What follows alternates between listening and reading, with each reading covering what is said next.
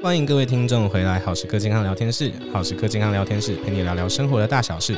我是今天的主持人郝威，欢迎我们今天的来宾 Angela 营养师。Hello，大家好。那我们今天的主题呢是鸡蛋哦。那相信各位听众朋友以及营养师是最近可以感受到，鸡蛋在现在是越来越难买了，超难买的。而且新闻就一直在报，就是各种缺蛋潮的呃原因啊。然后其实某种程度上可以观察到，现在这个社群上是有一点点恐慌的哈。真的。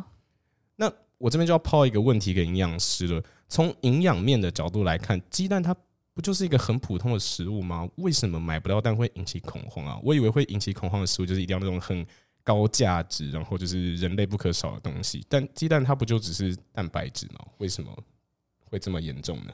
就是买不到，为什么会造成恐慌？因为你平常都买得到，你突然买不到了，大家的一定都会很紧张。是，那就营养面来论的话，鸡蛋就是我们平常最主要知道它是补充蛋白质的一个很好的来源。大家的早餐、午餐、晚餐都有可能，因为它料理的变化又很多，所以大家很喜欢使用这个食材。那很多健身的人也是啊，他们就是会运动后，然后就补充蛋白质，就会去便利商店买这些蛋，但现在都买不到了。可是除了蛋白质以外，我们可以知道的是，鸡蛋里面还有很多其他的营养素，比如说我们人体所需要的维生素和矿物质，在鸡蛋里面都可以摄取得到。是。可是市场上不是有一些人，他其实是不太喜欢吃蛋黄的吗？就是有些人是不喜欢吃蛋黄啦。但我听过有一个讲法是，有一个担忧是说蛋黄是一颗鸡蛋里面含有胆固醇的最多的地方嘛。那所以是不是我们如果要为了健康啊、营养考量，吃蛋就不要吃蛋黄呢？懂。呃，有些人的确是因为蛋黄的胆固醇而不吃这个东西，但大部分的人好像是因为蛋黄的口感不好，所以他们才不想吃。比如说茶叶蛋和水煮蛋，因为蛋黄吃起来会很干，很然后又要配水，对，所以他们就会觉得不好吃。但如果今天是溏心蛋啊、水波蛋，他们又很喜欢吃。日本拉面里面那种一切开就会流出，对啊，就是所以还是口感上的问题啦。所以某种程度来讲，它是一个嗯。挑食的状态，但胆固醇被拿来当成就是不吃的挡箭牌，有可能是这样，没错。对，很多人就是挑食，挑食干的蛋黄、柴的蛋黄。但就刚刚讲的胆固醇这件事情，一颗蛋黄里面的胆固醇是不是整颗蛋里最多的地方呢？是，没错。但是我们需不需要担心这件事情呢？相信很多听众朋友应该知道，说这个东西就是一个迷思，就是对蛋的迷思。嗯、因为近几年来，我们可以看到说很多的证明是说。我们血液中的胆固醇其实和我们食物中的胆固醇摄取量并没有直接的关联性。血液中的胆固醇跟食物中的胆固醇没有直接的关系。对，就是你检测出来的呃胆固醇啊，并不是因为你饮食当中的影响。诶，这边想问一下营养师，所以像我们会担心胆固醇影响身体，嗯、是因为我们去做什么体检报告，然后去测出说血液里面的胆固醇？嗯嗯嗯嗯。OK，然后血液里面的胆固醇，它跟我们直接吃进去的胆固醇是没有。太大关系，这样吗？对，呃，正常人体的胆固醇只有四分之一是来自饮食摄取，然后剩下的都是肝脏自己去合成的。但我们人体又很聪明，就是如果你饮食当中摄取的胆固醇比较高的时候，我们肝合成的量就会减少一点，就是为了让我们血液中的胆固醇可以达到一个平衡。但你可能会问说，那为什么有些人的胆固醇报告还是那么高？胆固醇吃的那么高，是不是对我们的心血管相关的疾病会有比较高的？风险负担，对对对，对，但其实这部分血液中的胆固醇最大的因素是关于我们吃进去的饱和脂肪酸。饱和脂肪酸，没错，就是比如说五花肉啊、培根啊、奶精这些。所以如果你真的要降降低你血液中的胆固醇的话，应该是要避免这些酥油糕点、内脏还有油炸类的食物。就是说，如果要从吃的部分去改善我们的胆固醇。对，所以大家不要再怪罪给蛋黄了。OK，所以其实有一些食物，它其实本身很营养，然后它含有一些胆固醇。其实如果我们平常就已经有在控制我们的饱和脂肪酸的摄取，嗯，嗯嗯，少吃炸的，少吃酥油类，对，也许我们就不用那么担心。真的，对，所以就比较不用担心说，哎，一天只能吃一颗蛋啊，或者怎么样的。就是我们摄取各样的植物，都是为了让我们的营养更均衡。OK，我们聊到现在，就是相信听众朋友们已经可以理解说吃蛋。不管是蛋白还是蛋黄，它都有独特的营养素，然后对我们的身体负担其实也没有想象中那么重，特别是蛋黄的部分。可是现在是买不到蛋的啊！就现在市场上不是已经经历了很长期的蛋荒潮？那如果没有蛋，我们应该要怎么去取代鸡蛋可以给我们的营养的？哦，了解。刚刚讲到，就是因为鸡蛋很方便，然后它里面有很多丰富的营养素嘛。但它最主要的，我们会吃多一点的鸡蛋，是为了要补充我们的蛋白质。所以市面上就会有非常多的蛋白质，其实是可以取代的哦。如果你是素食者的话，你就可以挑选一些豆制品，比如说豆腐啊、豆干、豆浆、毛豆，这些都是可以成为蛋白质的好的来源。但如果你是荤食者的话，那就更不用说了，比如说鱼类啊、呃鸡肉、牛肉，然后鸭蛋、鹌鹑蛋、海鲜，这些都是。可以吃的东西，所以你不觉得蛋白质的选择其实非常多吗？听起来非常多。对啊，然后但是要注意的就是，我们还是要维持一个均衡饮食的原则，就是要多摄取各式各样的食物，我们也不要偏颇在蛋白质的摄取。是因为刚刚有提到说，蛋黄里面它可能有一些维生素啊、A、D，或者是有一些铁，然后甚至有一些微量的矿物质，所以我们可以从食物当中摄取。这里可以提几个嗯相关的食材，让大家可以去做补充。对，比如说你要吃维生素 B 十二的话，你可以。补充一些海带啊、紫菜啊，那维生素 E 的话，就可以吃一些坚果类食物，还有深绿色的蔬菜。维生素 A 的话，你可以从一些动物肝脏、地瓜，还有呃油菜、南瓜等橘红色的食材。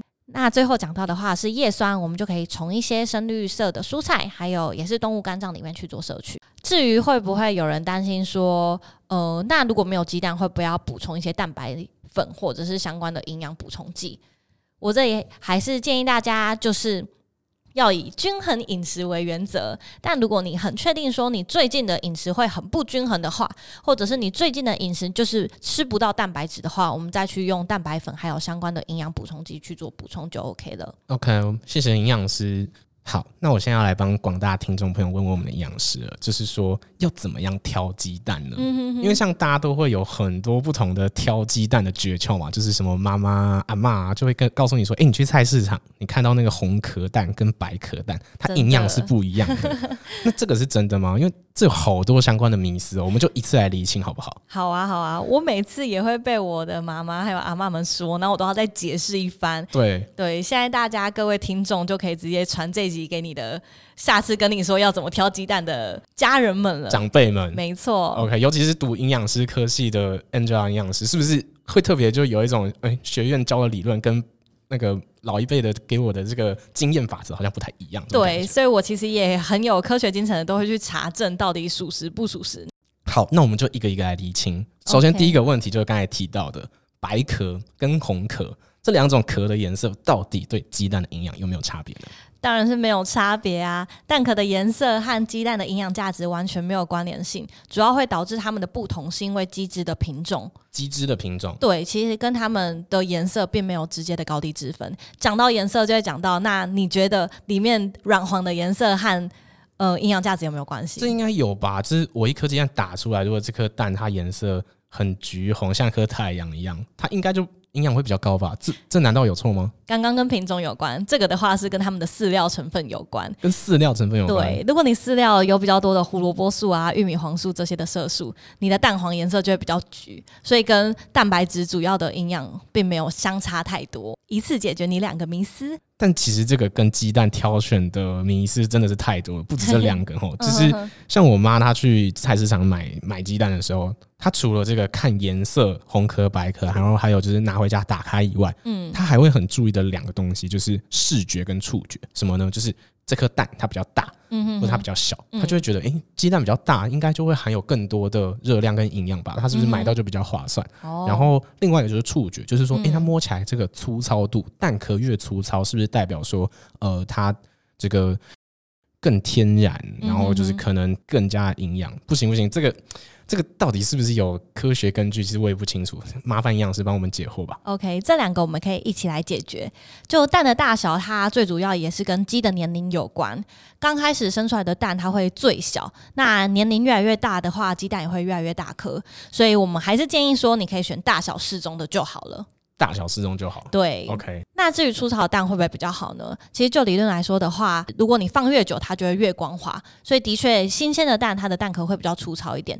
但这个东西可能也会跟母鸡生病，会导致蛋壳上的钙质分布不均，会影响。所以如果而且加上现在的鸡蛋比较多是洗选蛋。洗选蛋，你有看过外面很粗的吗？就是我们也比较难打开盒子直接去看嘛。的确，所以我们会建议说，如果你要购买的时候，还是要直接看产销履历上面的会比较准确。所以一颗鸡蛋它的大小，我们还是挑适中就好。没错。那粗糙度上面来讲，越粗糙可能它是越接近它刚生下来的时候。对。所以可能越新鲜。对。可是也有可能是这只母鸡刚好生病，所以它的蛋壳的钙质分布不均。对。所以基本上来说，我们还是要看产销履历哦。那我们一颗鸡蛋买回来以后要怎么保存啊？就是像常常听到的洗选蛋，是不是就是说回到家以后它就不可以再碰水了？嗯哼哼，如果是洗选蛋的话，因为呃在我们的制造过程当中，它就已经帮你清洁好了，所以我们就可以直接冰冰箱就好。但如果是市场买的非洗选蛋的话，建议的话是用呃擦手指，我们稍微的擦拭，就赶快放到冷藏。然后尽速使用完毕，就是千万不要用水再去清洗，因为如果你用水去清洗的话，它的水分提高，有可能就会是细菌更好着床的点，会让蛋更容易腐坏。所以不论是不是洗选蛋，都尽量不要再用水去冲洗，这样、嗯、对，就是我们就尽量把它赶快冰冰箱，然后尽快使用完毕。我我有点好奇，像我自己是不吃蛋的，嗯、那 Angela 营养师平常是会吃鸡蛋的吗？哦，我蛮爱吃鸡蛋的，因为鸡蛋有各种的烹调料理，就是每一个每次看到蛋就会让我很。变化多样。对，OK，因为我会突然问这个问题，是因为像在台湾，我们是蛮崇尚日式文化的嘛。嗯。那像日式的什么玉子烧啊，然后生蛋料理啊，嗯、不论是我们网络上面的网红们会去日本拍 Vlog 啊，然后就是。展现一些美食的环节，嗯，或者是我们常常看到，可能像蜡蜡笔小新啊，我们这一家这些动漫也会有那种，就是把生鸡蛋加酱油然后拌饭这个过程，嗯。可是我观察一阵子，发现好像在台湾，我们很少去做这种生蛋料理，嗯嗯嗯。这个是不是因为我们台湾的蛋就是不适合做生蛋啊？还是说是这是有什么差别吗？生蛋到底是不是一个好的食用方式呢？呃，我会这样说。鸡蛋这个东西到底可不可以生吃呢？其实是可以生吃的，但是因为鸡蛋它很容易受沙门氏菌还有其他致病的微生物去感染，所以如果我们生食的话，很容易发生消化道相关的疾病。然后再来是生蛋白里面，它其实有一些抗生物素蛋白，还有抗胰蛋白酶。抗生物素 蛋白跟抗胰蛋白酶这两个有点拗口，但就是学术上的名字，但我们可以把它理解成。它就是妨碍蛋白质和生物素去做分解和吸收的一个成分，会让我们人体的蛋白质比较不容易被消化啦。所以你吃大量的生蛋白的话，反而可能会造成你没办法吸收足量的蛋白质，对，和你身体的不适。所以如果就营养和食案的角度来看的话，营养师会建议说，我们还是要吃熟蛋，会比生蛋更卫生和安全。哇，谢谢 Angela 营养师今天帮我们广大听众朋友们这么详细的去分析，面对缺乏鸡蛋的这个荒潮，吼，就是我们要去做食物的取代的时候，它背后的原理。嗯哼，那那最后再麻烦 Angela 营养师帮我们总结跟整理一下今天有提到的跟鸡蛋相关的营养啊，还有保存啊、挑选上面的各种迷思，让广大的听众朋友们可以在最后再做一个厘清的动作。好，当然没问题，那我们就来总结一下。